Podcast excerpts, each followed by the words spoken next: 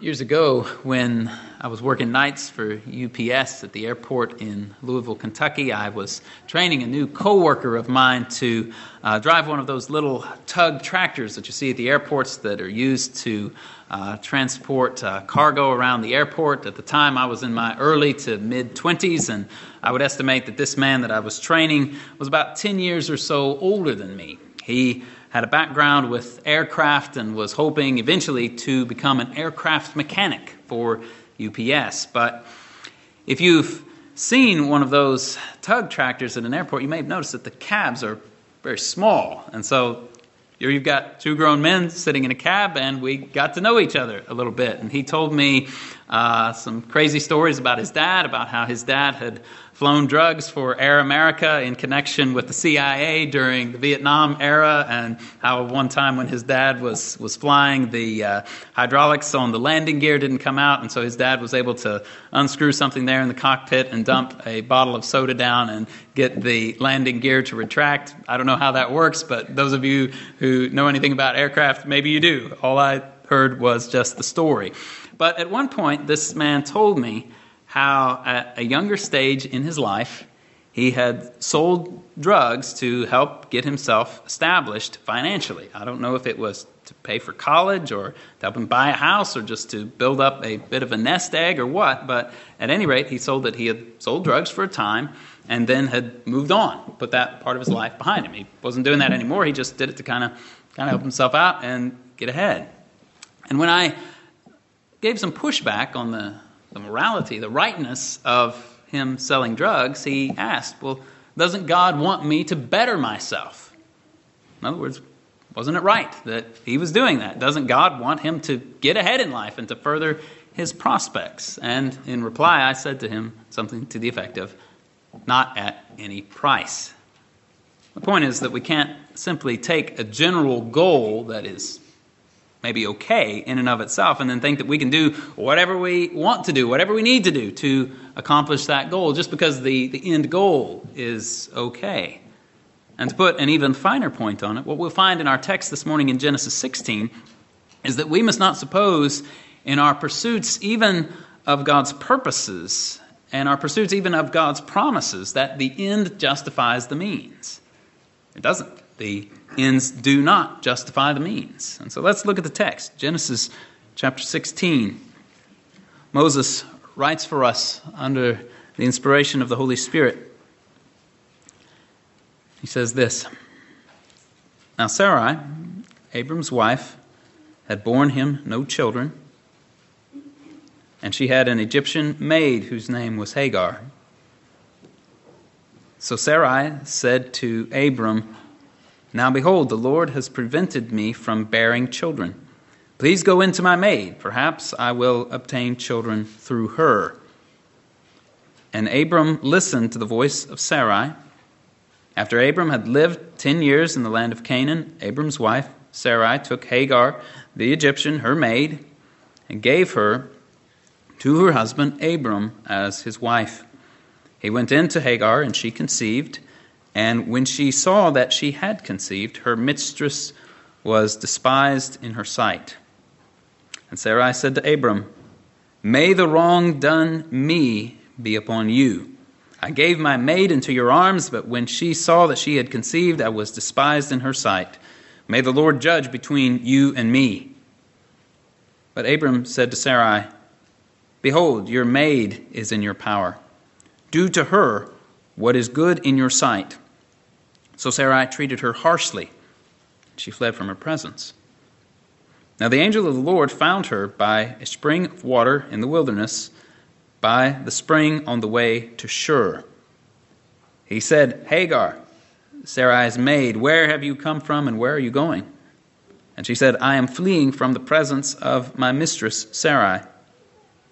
Then the angel of the Lord said to her, Return to your mistress and submit yourself to her authority.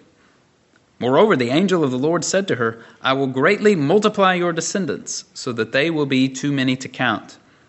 The angel of the Lord said to her further, Behold, you are with child, and you will bear a son, and you shall call his name Ishmael, because the Lord has given heed to your affliction.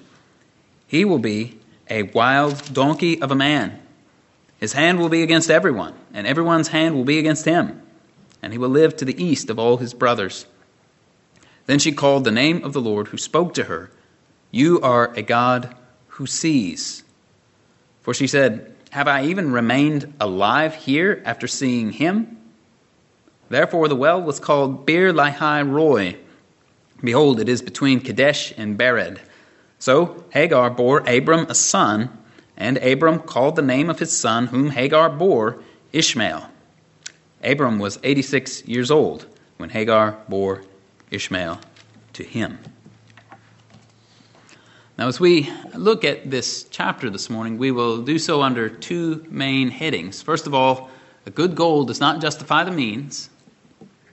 A good goal does not justify the means. And secondly, submit to the Lord even in difficult circumstances. Submit to the Lord even in difficult circumstances. And so, first of all, a good goal does not justify the means. And I think as we begin looking at Genesis 16, it'll be helpful for us to start by recognizing our own dispositions, our own convictions, and our own knowledge of subsequent events in the Genesis narrative, and take a step back from those and look at things for a little bit from the perspective of Abram and Sarai. And I think this will be helpful in two ways. First, it'll help us to understand their circumstances and their situation from their point of view, and therefore why they acted as they did. And secondly, once we have tried to understand from their perspective, understand things, and have understood the sin which were committed, which was committed, that will hopefully help us to see ways in which we can do much the same thing as they did. I think when we look at this passage as Bible believing Christians, I think we can be a little bit too quick to shake our heads disdainfully and say to Abram, What were you thinking? That was dumb. And then just keep moving on as if what he said and did here was completely inconceivable, completely inconceivable even to him. How could Abram imagine that this was even anywhere in the realm of being a reasonable idea? Now, knowing as we do the law of God and his prescriptions and intentions for marriage, knowing how eventually Isaac was born as the son who was given to Abram in answer to the promises he received, we may not stop and consider, and, and consider what precisely Abram and Sarai were thinking here. We need to consider that. And we might also not stop to think how we might potentially fall into the same trap that they did. And we need to stop and consider that as well. Abram had the promise from Genesis 12:3 that he would be the father of a great nation. He believed that promise. He believed, as we saw last week in, in Genesis 15, that a descendant from his own body would be his heir. That was what that conversation between the Lord and Abram in Genesis 15 was all about. He said, Eliezer of Damascus will be my heir. And the Lord said, No, one coming from your own body will be your heir. And he believed that. He, the Lord took him out and showed him the stars of the sky and said that his descendants would be as numerous as them. He believed, and it was credited to him as righteousness. But then, there's the reality on the ground. Sarai was barren. That was told to us in the text as early as Genesis 11, verse 30. Sarai rightly says here in verse 2 that the Lord had prevented her from bearing children. She acknowledges that the Lord is sovereign over the womb, that He opens it and closes it according to His will. And she was right about that. That was her situation in life. There was also the reality that the subsequent revelation that Sarah would be the mother of the promised seed had not yet been revealed. That was a piece of revelation that Abram and Sarah did not have at this point. That was not given until Genesis 17. See in Genesis 17, verse 16, Genesis 17, verse 19. For all that Abram and Sarai knew at this point, the promised seed could well have been the son of Abram and another woman.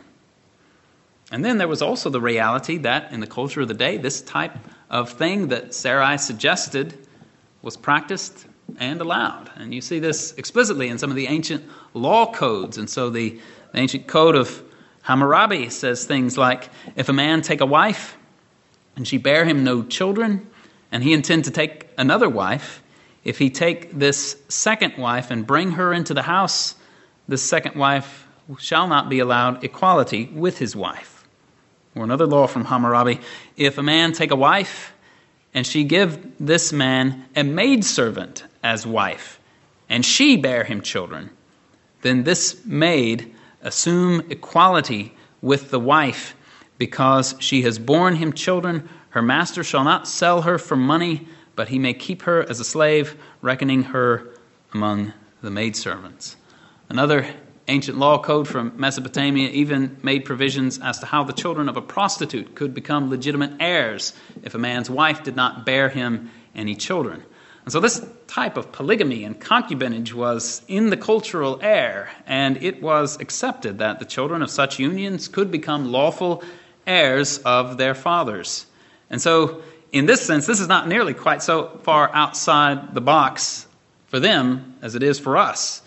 And you see further prevalence of uh, the evidence of further prevalence of this kind of thinking in the case of Jacob, Genesis 30.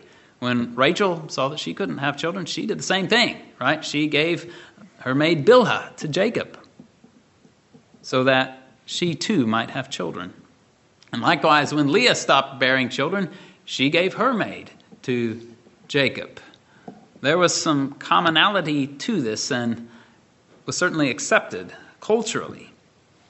And not only was it accepted culturally, I think we also need to take into account the fact that we as believers today have, I think, a somewhat clearer picture for God's intention and designs for marriage than the patriarchs did. At the very least, we have more written revelation from God, right? We have a book.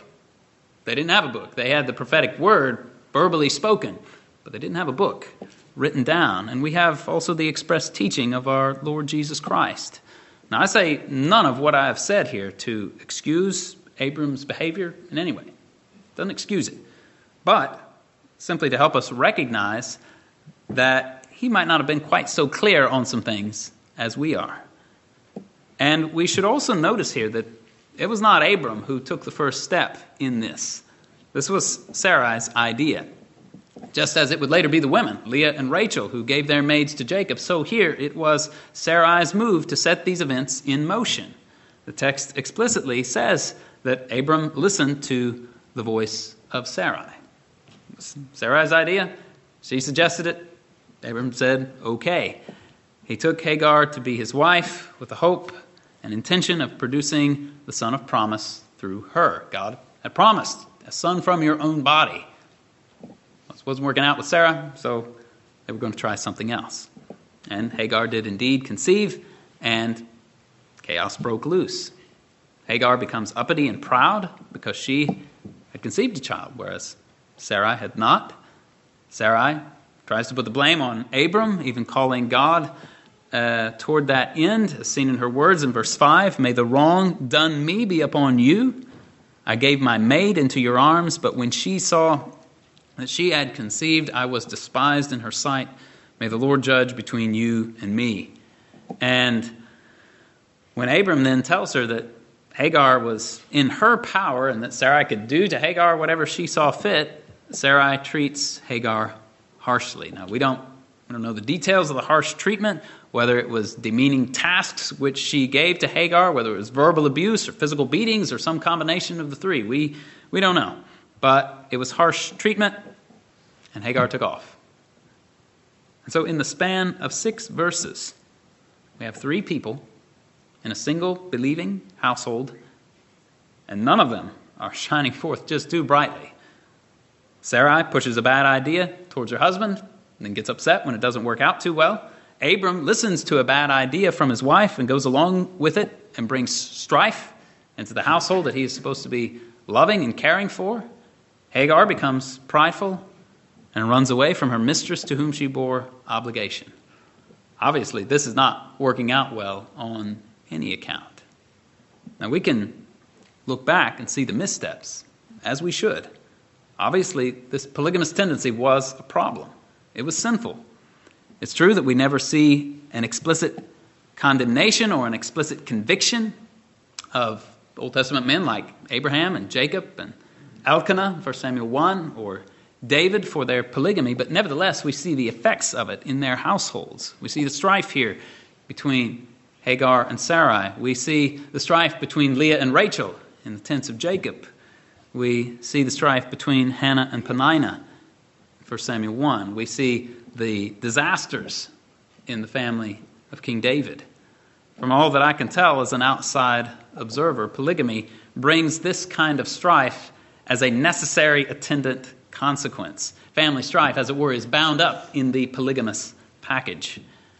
Our church has supported uh, missionary Steve King for years as uh, a missionary to the Ivory Coast. And as many of you may know, uh, Steve's wife, Gail, never had children.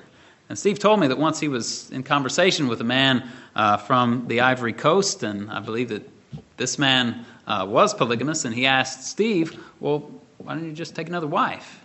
And Steve was talking with him about this, and at one point, Steve asked the man, He said, Let me ask you this Do you have peace in your home?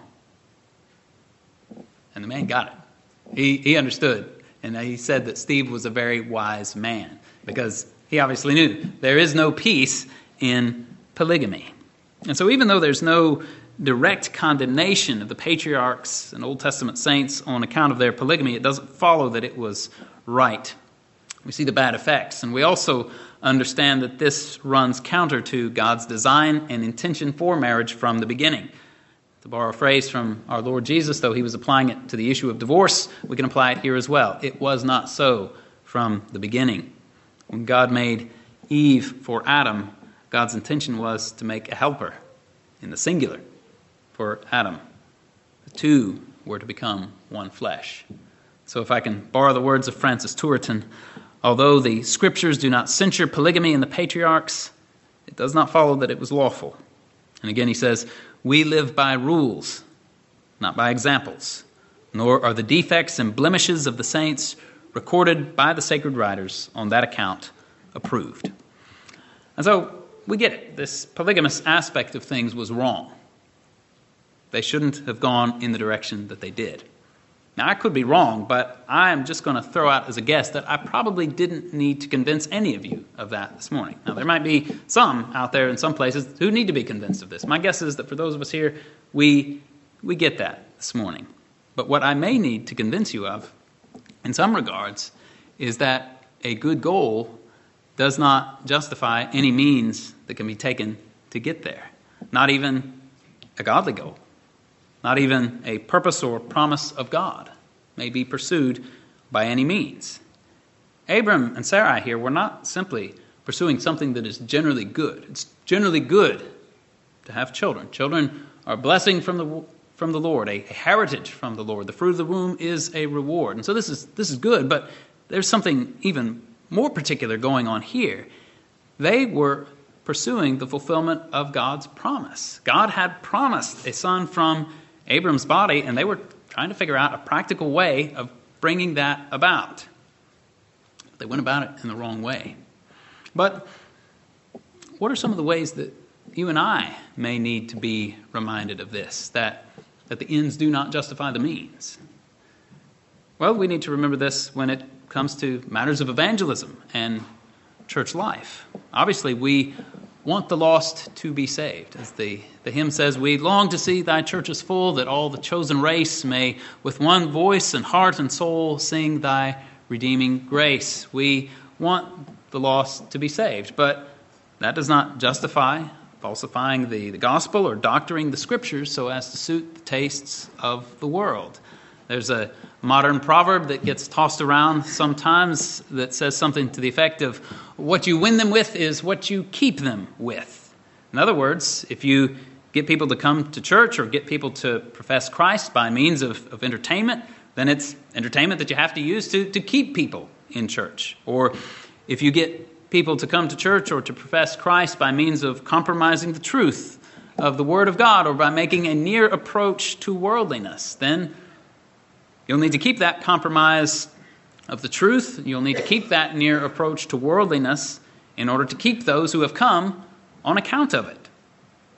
There was a time back in the days of World War II when Martyn Lloyd-Jones was pastoring in London, and one night at a uh, kind of a, a, church fellowship discussion kind of meeting, they were uh, discussing ways that they might boost church attendance. And I guess uh, different things were, were being discussed. And Lloyd-Jones at one point said that he knew of a way that they could have every seat in the church filled. And people said, Tell us, we'll do it. And Lloyd-Jones said that if they, if they ran a notice in the Times, in the newspaper, that he would appear in the pulpit the following Sunday in a bathing suit, they could pack out church. And uh, at least according to the account I read, after Lloyd-Jones had said that, there was a, a moment of shocked silence that followed. The, the people understood this is, this is out of bounds. You don't try to get people to come to church by having your pastor in a bathing suit. Now, 80 years ago, that might have gotten up a crowd to see a pastor in a church in a bathing suit. Nowadays, I'm not sure. I'm not sure that even that would uh, would do it. But but you see the point. The point is that even a good goal, getting people to come to church to hear the word of God, to hear the gospel, that doesn't justify any means that we can take to get there. And therefore, Paul says, 2 Corinthians 4 2 through 4, we have renounced the things hidden because of shame, not walking in craftiness or adulterating the word of God but by manifestation of truth, commending ourselves to every man's conscience in the sight of God.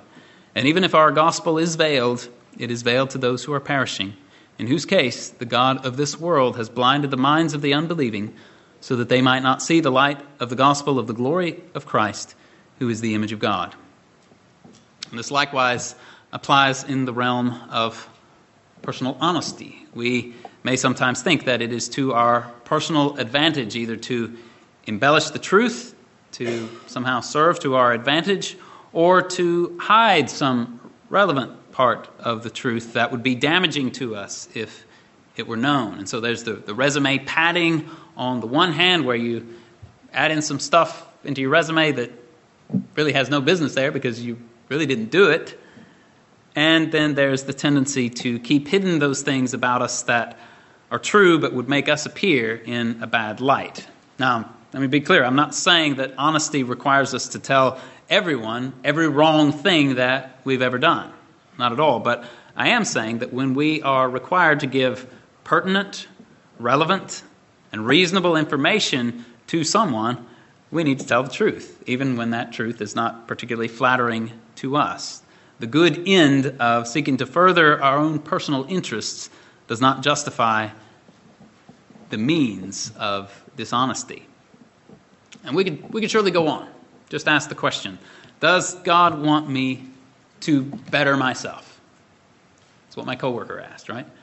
Well, God certainly does want you to better yourself, at least in the sense of growing in the grace and knowledge of our Lord and Savior Jesus Christ, at least in the sense of being more holy, growing in respect to salvation.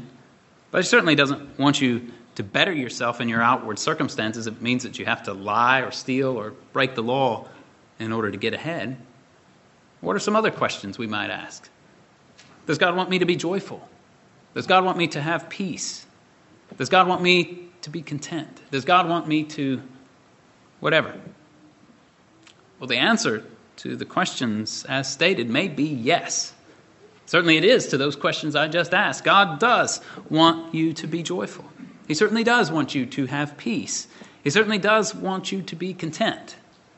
But again, not at any price. God wants you to be content, but He wants you to be content with what you have. Hebrews 13 5. God wants you to be joyful, but you don't get to dictate the conditions or decide the terms under which you can rejoice or will rejoice, and then set out to establish those conditions. Now, if you can improve your outward and earthly circumstances in such a way that it is in, in accordance with God's will, that's great. Do it.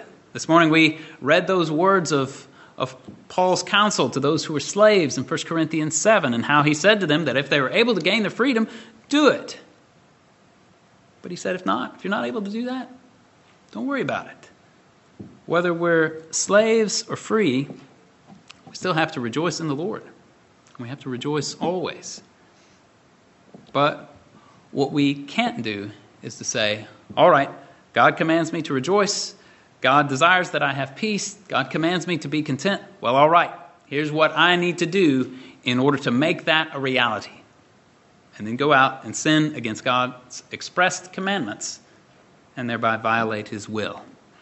Now, God wanted Abraham to have a son and heir. He promised it to Abram.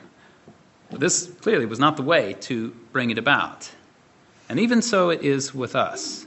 When we set out to do what is good, or when we set out to do what is good for others, we must always have an eye towards the will of God. Because disobeying God is never the way to get ahead. Disobeying God is never the way to help yourself or to help others. It will only make things worse. The question to ask is never simply, How can I get out of this mess? That might be a worthwhile question to ask, but we need to ask more. How can I get out of this mess in a way that's faithful to God? How can I honor Christ in this difficult situation? And this is true even in the worst of times, and even in the most difficult and perplexing of circumstances. And that now brings us then to our second point, which is submit to the Lord even in difficult circumstances. Now, this is what Abram and Sarai should have done at the outset of this chapter, submitting to the Lord in difficult circumstances, and they failed to do it. And this is what Hagar herself should have done under the harsh treatment of Sarai. But instead, she ran away, and the Lord commanded her to return, as we see in, in verses 7 and following. Now, we're, we're told there uh, concerning Hagar, uh, verse 7, that the angel of the Lord found her by a spring of water in the wilderness on the way to Shur. Now, from the land of Canaan, Shur is, is on the way back down to Egypt. And so remember, Hagar is an Egyptian, so it appears that she is, is headed back to her homeland. And the angel of the Lord addresses her as Hagar, Sarai's maid, in verse 8, and then questions her about where she's come from and, and where she's going. And Hagar answers truthfully, and the angel of the Lord tells her to return to Sarai and to submit to her. Now, this resembles the word of the Lord through the Apostle Peter when he said, Servants, be submissive to your masters with all respect, not only to those who are good and gentle, but also to those who are unreasonable. For this finds favor. If for the sake of conscience toward God a person bears up under sorrows when suffering unjustly, for what credit is there if, when you sin and are harshly treated, you endure it with patience? But if when you do what is right and suffer for it, you patiently endure it, this finds favor with God. Now, Hagar here was a servant who was suffering under a legitimate authority in her life. And far from saying that the injustice of the situation and the suffering that she had endured somehow nullified whatever authority Sarai may have had over her and made her flight justifiable, the angel of the Lord commanded her to return to Sarai. Hagar had to submit herself to the Lord, and that meant, in this case, submitting herself to Sarai, even under the circumstances that she faced. Now, before we move on, we do well to consider for a moment just who this angel is. This is the first mention in Scripture of an angel, at least in the sense that it's the first usage of the word. But what we find in the Old Testament is that the word angel is not always used in designation of the same person. Sometimes it is used in reference to the holy angels, uh, such as who uh, those who, in the words of Hebrews 1:14, are ministering spirits sent out to render service for the sake of those who will inherit salvation. Sometimes, however, what we find is that in particular passages, the angel of the Lord is actually the Lord himself. And so just think of Malachi 3:1 for instance, where we read, "The Lord whom you seek will suddenly come to his temple, and the messenger of the covenant or the angel of the covenant in whom you delight, behold, he is coming." The Lord, whom the people sought, said that he would be coming to his temple. And he's referred to in, a, in a parallelism as the the messenger of the covenant or the, the angel of the covenant. This angel is none other than our Lord Jesus Christ. Likewise, in Judges chapter 2, we read of the angel of the Lord coming to the Israelites and speaking to them about their failure to take the promised land. announcing their failure to them. But given the way in which the angel speaks, it's clear that this is not simply a, a ministering spirit, but this is the Lord Himself. The, that angel says there in Judges 2 I brought you up out of Egypt. I said, I will never break my covenant with you, and so on. And likewise, here in Genesis 16, Moses tells us in verse 13 that Hagar called the name of the Lord who spoke to her, You are a God who sees. And she said, Have I even remained alive after seeing him? It was thus the Lord himself who was speaking to her, not merely one of the holy angels, not merely one of the ministering spirits. And this is seen even, even in the content of what the angel said to Hagar. We read there in verse 10 that he said, I will greatly multiply your descendants so that they will be too many to count. Now, it's not the prerogative of Gabriel or Michael or any other member of the heavenly host to make such a promise in the first person. I will greatly multiply your descendants. This is the kind of promise which the Lord makes. All in all, it seems that this angel of the Lord who appeared to Hagar is none other than the Lord himself, the pre incarnate Son of God. And thus, the Lord who appeared to Hagar told her what she must do and promised that her descendants would be too numerous to count. Verse 11, he tells her what her child would be, uh, would be named. He'd be named Ishmael, and that the Lord had given heed to her affliction. And then in verse 12, he tells her what kind of a son he would be a wild donkey of a man, that everyone's hand would be against him, and that his hand would be against everyone else. John Gill's comment on this was that Ishmael would be wild, fierce, untamed, not subject to a yoke and impatient of it. Such was Ishmael, and such are his posterity, who never could be subdued or brought into bondage, neither by the Assyrians, nor by the Medes and the Persians, nor by the Greeks, nor Romans, nor any other people. These people have always been free and never in bondage. The Lord saw Hagar, as we see here, and was concerned about her affliction. In verse 13, Hagar even calls the name of the Lord, You are a God who sees. And then the well at that place, the spring, is called Beer Lahai Roi, which means the well of him that lives and sees. And that can be either applied to the Lord who lives and saw Hagar, or it could be applied to Hagar who saw the Lord and yet lived to tell about it. And though the text of the chapter does not explicitly say in these words, Hagar returned to Abram and to her mistress Sarai, she clearly did. That's implied clearly in verses 15 and 16. She bore her son to Abram. Abram names him Ishmael. She clearly did go back, and the subsequent chapters of Genesis bear this out. It is true that she was eventually sent away, and Lord willing, we'll talk about that in the future. But for now, she was sent back home and she went back home. Now, the circumstances were difficult. A big mess had been made by all involved. Abram and Sarai are the chief actors and instigators of the mess, but Hagar bears blame for despising Sarai after she conceived. It was a mess all around, but there was no going back. There was no way to turn back the clock and undo the damage that was done. Damage had already been done. Abram had already taken Hagar as a wife. Hagar had already conceived. Hagar had already upset Sarai and damaged their relationship. There's no way to go back, no way to undo any of those things. It would have been better if none of those things had happened, but they did happen. So, what now? What now?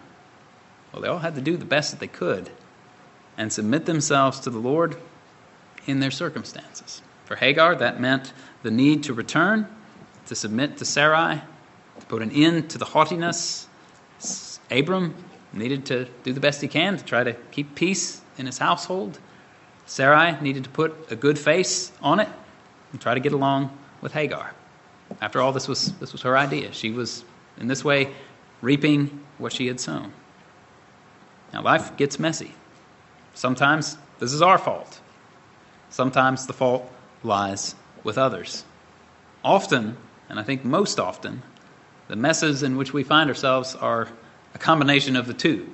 both our faults and sins and the faults and sins of others. Calvin wisely said that out of a hundred disputes which occur among men, it will be very difficult to find one in which both parties are not at fault.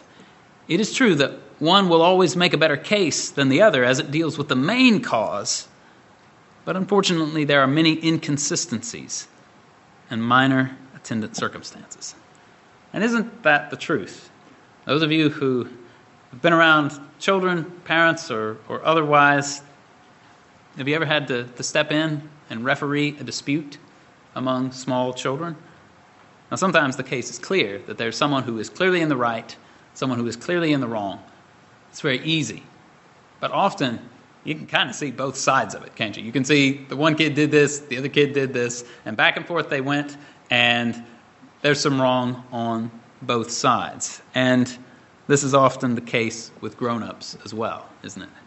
Again, one may make a better case as it deals with the main cause, but there are many minor attendant circumstances, many other things that, that get mixed up in the mess. But whether the mess was made by us or by someone else or by a combination of the two, we still have to submit to the Lord in the circumstances as they are and then seek to move forward and be faithful in that. And that can be hard. Now, can you imagine here for, for Hagar the thoughts and the fears, or at least the concerns that were racing through her mind as she starts taking those first steps back to the encampment of Abram? But she did it. She submitted herself to the Lord. It probably would have been very easy for her to come up with a lot of sensible reasons or excuses as to why running away, continuing on the way to Egypt, would have been a much better idea and why she would have been justified in doing that rather than obeying the Lord's command. She could have come up with a lot of wise reasons, at least wise as it seemed to her, to go on to Egypt and why it looked foolish to obey the Lord. She obeyed the Lord. And the Word of God demands the same from you and me. And whatever our circumstances are, however we got there, we need to submit ourselves to the Lord's commands and to the Lord's providential dealings with us. Whether our troubles have come upon us innocently, as Job's did, or whether our troubles have come to us because of sin, as they did to Abram and Sarai and Hagar, one way or the other. We have to submit ourselves to the Lord. We have to commit our way to Him. And we must remember that all of His commandments are for our good, and that our circumstances are all in His hands and under His control. We have to remember that if we belong to Christ, the battle is the Lord's. That if we belong to Christ, all of the difficult circumstances that we face, as painful as they are, are actually working together for our good. Now, I know it doesn't seem like that a lot of times, but they are. Even when others intend their actions against us for evil, God still intends them for good. And under God's wise and guiding hand, it will be good. So, as for you, and as for me, we have to keep on doing the next right thing. Keep on trusting God, keep on obeying Him. And indeed, trusting the Lord is where we must begin. We must come to the Lord Jesus Christ for the forgiveness of our sins and come to Him in faith. As we've seen here, there's plenty of sin to go around in all directions. And ultimately, that's why our troubles come to us, because of sin. Sometimes because of our own sin, sometimes because of the sins of others, sometimes circumstances are what they are because we're living in a world that's tainted by sin and fallen and under the curse. And even when our problems are not directly caused by our own sins, we still have plenty of our own sins from which we need to repent and for which we need to seek forgiveness. Because ultimately, we're going to die and we're going to stand before the judgment seat of Christ. And what we need on that day, what we need on this day, is forgiveness. We need forgiveness for all of the times when we have not submitted ourselves to the Lord, for all of the times that we did think that the ends justified the means, for all of the things that we shouldn't have done that we did do, for all the things that we didn't do that we should have done. And the only way to find forgiveness and reconciliation with God is through the cross of Jesus Christ. Because Jesus is the Son of God who came into the world and was the ultimate answer to the promise that God had given to Abram. God's great plan in promising a son to Abram was ultimately to bring his Messiah, his Christ, into the world. And praise be to God that he did keep this promise to Abram, that he gave Abram, the son of promise, Isaac. And through Isaac came Jacob, and through Jacob came the nation of Israel. And our Lord Jesus Christ, according to the flesh, is descended from that nation. And now, our Lord Jesus is the Son of God and Son of Man who was born to save his people from their sins. And he did that by going to the cross, by dying for sinners, and by rising again on the third day. And it's only through him that we can be reconciled to God. And this is the way to begin submitting ourselves to God. If you have never done so, this is the way to begin. Let's begin by trusting Christ. And let me say also, this is the way to continue. For those of you who already have submitted yourself to Christ and trusted in Him, this is the way to continue. Keep trusting in Christ.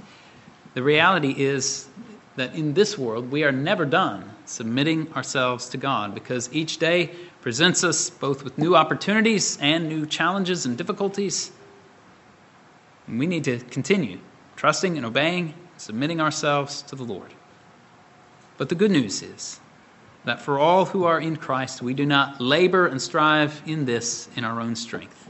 We labor by the grace of God and by the strength provided by the Holy Spirit.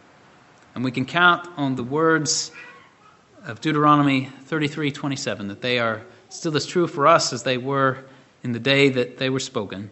The eternal God is a dwelling place, and underneath are the everlasting arms. The God who saw, the God who saw Hagar and was concerned about her, the God of Beer Lahai Roi, still sees and knows and cares for his people. And that's good news. So let's look to him today. Let's pray. Father, we praise you for the great truth that you are a God who sees, that you see us, that you care for us, that you love us. We are thankful for the manifestation of that love through Christ.